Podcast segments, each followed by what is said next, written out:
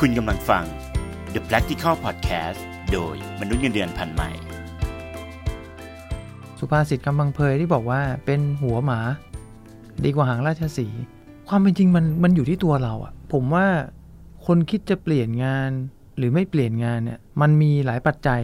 อย่างกรณีที่มีคำถามที่ตั้งขึ้นมาว่าไม่กล้าเปลี่ยนงาน เพราะว่ากลัวตัวเองไม่เก่งพอเนี่ยทำไมเราถึงต้องคิดว่าตัวเองไม่เก่งล่ะเขาก็บอกว่าเขารู้สึก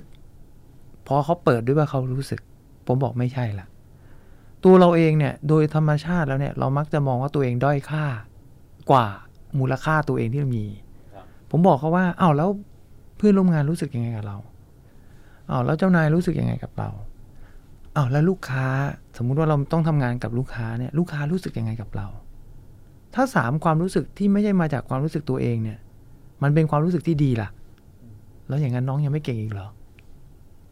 ผมกำลังเอาคนอื่นเป็นตัวตัดสินเรานะ ไม่นับคนประเภทที่มโน หลงตัวเอง กูเก่ง ไอ้พวกเนี้ยไม่ออกหรอก ก็อยู่ที่เดิมต่อไปนะแต่สำหรับคนที่เก่งเนี่ย แต่ขาดความมั่นใจ ผมว่าคนประเภทนี้เนี่ยน่าจะมาจากการขาดหลักฐานบางสิ่งบางอย่างที่ทำให้เขามั่นใจว่าเขาเก่งมากพอ หลักฐานที่ว่าก็คือคำชมจากเจ้านายคำชมจากเพื่อนร่วมงาน หรือคำชมจากลูกค้า หรือถ้าให้ดีได้ติดรางวัลติดถ้วยจากการทำงานในบริษัท ถ้าได้พวกนี้มาบ้างแล้วเนี่ย อย่าคิดว่าตัวเองไม่เก่งเลยครับ ควรเปลี่ยนวิธีการคิดสมัยว่า ถ้าที่นี่ที่ทำงานอยู่ที่ปัจจุบันเนี่ย มันตีบตันแล้ว ความหมายคือ ดูแล้วไม่มีทางไปต่อ ถ้าเราอยากไปต่อเราอยากเติบโตก้าวหน้า แต่ที่นี่มันไม่มีช่องทาง แล้วก็ต้องเลือกทางอื่นใช่ไหม ไม่มีก็ต้องเลือกทางอื่น ที่นี่ไม่ให้ก็ต้องดูที่อื่น ถ้าดูที่อื่น อยากจะไปสมัครที่อื่น จุดเริ่มต้นก็คือก็ต้องมั่นใจก่อนนะ ว่าถ้าสมัครที่อื่นน่ะ ถ้าได้ขึ้นมาต้องไปนะเขาอะมาถามผมตลอดเลยกลัวคิดว่าตัวเองไม่เก่งผมบอกอะถ้าไม่เก่งลองดูไหมอยากรู้ใช่ไหมเอาโปรไฟล์แบบเนี้ยไปลองสมัครงานที่อื่นเลย แล้วเดี๋ยวน้องจะรู้ว่าน้องมีมูลค่าแค่ไหนอืมเขาก็ทำตาม ปรากฏว่าได้งานจริงๆด้วย แล้วดันได้งานที่เขาสนใจด้วย อืมได้งานในสายงานที่เขาอยากทำด้วย ครับ แต่เขาตัดสินใจไม่ได้เว้ย ว่าจะไปดีไหม ใช่ เขากลัวว่า ไปแล้วจะไม่ดีอืมผมก็ตอบเขาว่า แล้วจะรู้ได้ไงว่ามันไม่ดีอืมเอาแล้วถ้ามันดีหรือไม่ดีแล้ว แล้วพี่พอจะแนะนำผมได้ไหมพี่พีจะบอกได้ไหมว่าควรจะต้องดูอะไรบ้าง ผมบอกเลยว่า ตัดเรื่องความสามารถก่อน ครับถ้าน้องไม่มีอะไรดี เขาคงไม่เลือกใช่ไหมอืมแต่ตอนไปอยู่ที่นู่นก็ว่ากันอีกเรื่องหนึงนะอืมกลับมาดูก่อนว่า วันเนี้ยเรามีข้อมูลอะไรในมือบ้าง น้องอยู่ที่เดิมเนี่ย มาสิบปีละ ที่เดิมน้องน้องเดาได้ไหมปีที่สิบแล้วนะ ปีที่สิบเอ็ดมันมันจะเป็นยังไงอืมเอ๊ะว่ามันจะเป็นยังไงว่าปีที่สิบเอ็ดมันก็เหมือนเดิมถูกอืมชัวชัวร์ๆเดาอนาคตได้ครับ ถ้าเรายังอยู่ที่เดิม ปีที่สิบเอ็ดเดาได้อืมอ้าวปีที่สิบสองเป็นไง ปีที่สิบสอง ก็เหมือนเดิมแต่ก็น่าจะไม่ต่างจากเดิมมาก แต่ว่าความรู้สึกเรามันจะค่อยๆ ลดลงไปเอง ถูกอ่าคือเราอะรู้อยู่แล้วกับที่นี่ครับ เรารู้หมดเลยเพื่อนเป็นยังไงเจ้านายเป็นยังไง อนาคตอยู่ได้แค่ไหนอืมคิดแบบไม่หลอกตัวเองนะครับ แต่ที่ใหม่เรารู้ไหมยาก ต่อให้ไปหาข้อมูลร้อยแปดพันประการมันก็ตอบยากครับคำถามก็คือว่า เราพอใจจะอยู่แบบเดิมหรือเปล่าล่ะ หรือเรากำลังคิดว่าเราอยากจะลองแสวงหาสิ่งใหม่อืมที่มันน่าจะตอบโจทย์ชีวิตเราที่เราต้องการในอนาคต ที่มันน่าจะตอบโจทย์ ความเสี่ยงมันไม่ได้เยอะนะผมว่าเพราะเรามีฝีมือนี่ ถ้าไม่มีเขาจะรับเราไปไหมแล้วถ้าเกิดว่าเราอยู่ที่นี่ได้มาตั้งสิบปีเนี่ย เราก็น่าจะมีความสามารถในการปรับปรุงเปลี่ยนแปลงได้บ้างอืมไปที่ใหม่เสี่ยงปะก็คงไม่ถึงขนาดรับมือไม่ได้ แต่ถ้าอยู่ที่เดิมเหมือนเดิมแน่นอน มันเป็นเพราะว่า ในการทำงานจริง ๆ เนี่ยมาเราไม่มีมาตรวัดอะไรเก่งอะไรไม่เก่งหรือเปล่าพี่ ผมว่ามันก็มีที่ระดับหนึ่งก็ดูได้จากผลงานในแต่ละปีที่มันประเมินถูกประเมินแล้วก็ได้ได้เงินเดือนขึ้นหรือโบนัสนั่นก็ได้ คือบางคนมันอาจจะไปมองว่ามันเป็นเรื่องของเสน่หาก็มีเรื่องความรักความชอบของหัวหน้าเจ้านายอะไรอย่างนี้ก็มีมันมันอาจจะทำให้เราย้อนกลับมาคิดแล้วจริง ๆ แล้วคือมาตรวัดในการที่แบบว่า เอ๊ะเราเก่งพอหรือไม่เก่งพอเนี่ย มันจะเกิดขึ้นได้ยังไง เหมือนที่พี่บอกเมื่อกี้ว่า ถ้าอยากรู้ว่าเก่งหรือไม่เก่งเนี่ย ลองไปสมัครที่อื่นดูสิใช่ ถ้าเขาเลือกนั่นคือเก่ง นั่นนั่นคือ อันเนี้ยผมมองว่าเนี่ยคือมาตรวัดอันหนึ่งที่น่าสนใจ เพราะว่าคนที่เขาจะเลือกมาใหม่เนี่ย เขาไม่ได้รู้จักคนคนนี้ใช่ในมิติอื่นเลย นอกจากโปรไฟล์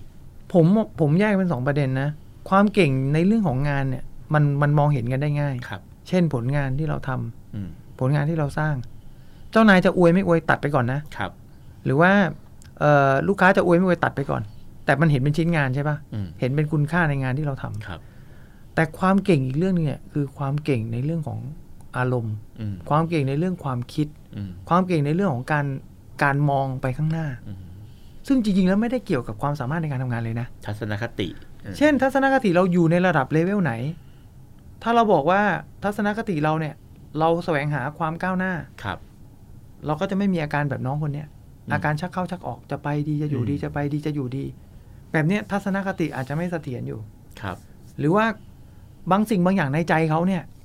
มันมีความสามารถในการรับความเสี่ยงค่อนข้างต่ำอืมเขาอาจจะยังยึดติดอยู่กับความสบายครับอยู่ที่นี่มาสิบปีแล้ว กลัวว่าความสบายที่เคยมีที่ใหม่มันจะให้ไม่ได้อืมแต่เขาลืมนึกไปว่าก่อนที่จะมาทำงานที่เนี้ยเขาก็ไม่เคยเจอ อะไรแบบนี้มาก่อนใช่ปะครับเขาก็ต้องปรับตัวใช่ไหมอืมเขาก็ต้องใช้เวลาเปลี่ยนแปลงตัวเองเหมือนกันใช่ปะการย้ายไปที่ใหม่มันก็ไม่ต่างอะไรกับเริ่มงานที่แรกนั่นแหละอืมคิดมากไปเองอืมแต่ผมก็ไม่เข้าใจเขาร้อยเปอร์เซ็นต์นะ เพราะว่าเราไม่ได้รู้จักเขาเป็นงานส่วนตัวครับ ประเด็นที่เขาคิดมากมันอาจจะมีพอยต์ก็ได้ คือคนบางคนยึดติด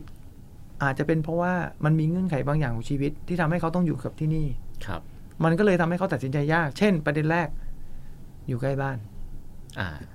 ประเด็นที่สองสวัสดิการเลี้ยงดูพ่อแม่เขาอยู่อ่ามันก็ยากไหมแล้วโดยส่วนตัวผมไม่ชอบจะชี้ชัดร้อยเปอร์เซ็นในเรื่องของทางเลือกครับแต่พยายามชี้ชัดให้ได้มากที่สุด ในกรณีที่ให้เขาเป็นออปชันอืมและให้เขากลับไปตไปเลือกเอง กลับไปดูเส้นทางที่มันเหมาะกับตัวเขาเอง และอีกอย่างหนึงก็คือว่าเป้าหมายของชีวิตที่เขาต้องการเนี่ยมันชัดเจนแค่ไหนครับคืออะไรอืมที่บอกว่าอยากย้ายงานเนี่ย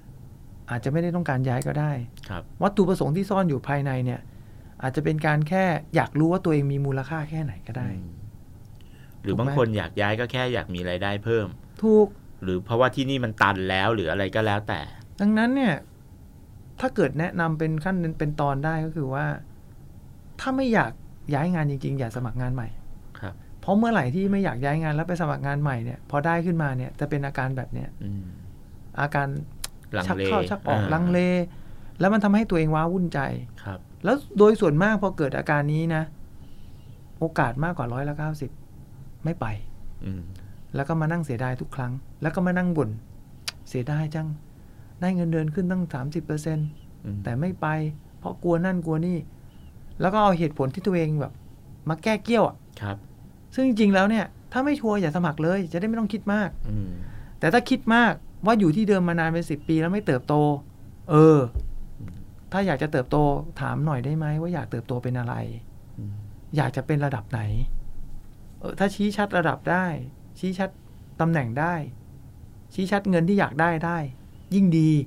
เพราะการสมัครงานเนี่ย เพื่อให้ตอบโจทย์ตรงนั้นเนี่ย มันจะมีนัยยะและมันจะมีความหมายมากขึ้น ได้ไม่ได้ สมัครไปแล้วเขาเรียกไม่เรียก นั่นอีกเรื่องหนึ่งอืม แต่อย่างน้อยการทำตรงนั้นไปเนี่ยมันเหมือนเราตัดสินใจแล้ว เราเลยเลย take action แต่ถ้าเกิดว่าเรายังไม่ไม่ได้ take direction เลย แต่ไป take action ก่อน สุดท้ายก็ตัดสินใจไม่ได้อยู่ดีครับนี่แหละคือปัญหาของคนที่ไม่กล้าเปลี่ยนงาน น้องๆ หลายๆ คนชอบคิดว่าบริบริษัทอะให้เงินเดือนตัวเองน้อยครับ น้องๆ หลายคนชอบคิดว่าตัวเองอะเฮ้ย